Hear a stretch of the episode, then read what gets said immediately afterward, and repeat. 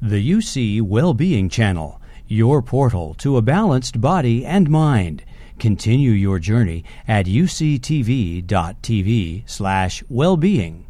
Please tell us what mindfulness is and tell us how we achieve mindfulness.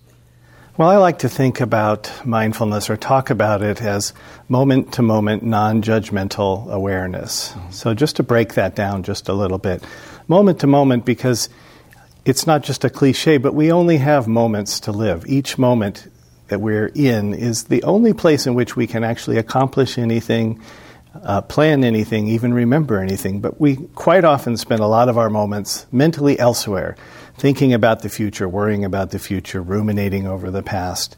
And when we can be more present, we actually find that we can be much more effective because we can bring all of our resources to bear on each moment as it arises. So, moment to moment, non judgmental, we often find that we spend a lot of time, we have these amazing brains, these amazing frontal lobes that can plan and judge and, and imagine scenarios and, and plan ahead.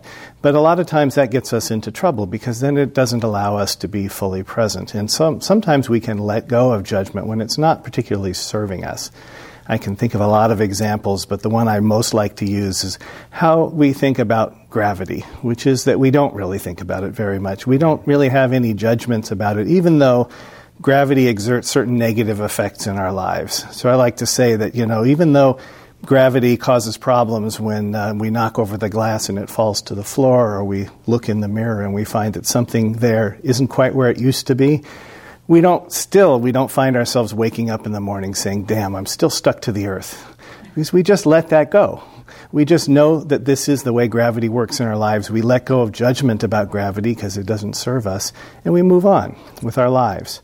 So that's the non-judgmental piece and this all rests upon the foundation of awareness that we can't be aware that we're in the moment or not or aware of judgment unless we're aware and so the foundation upon this upon which all of this rests is the cultivation of awareness. And the way that we most systematically can cultivate this present moment focus is through the practice of mindfulness or through the practice of meditation is the most common means.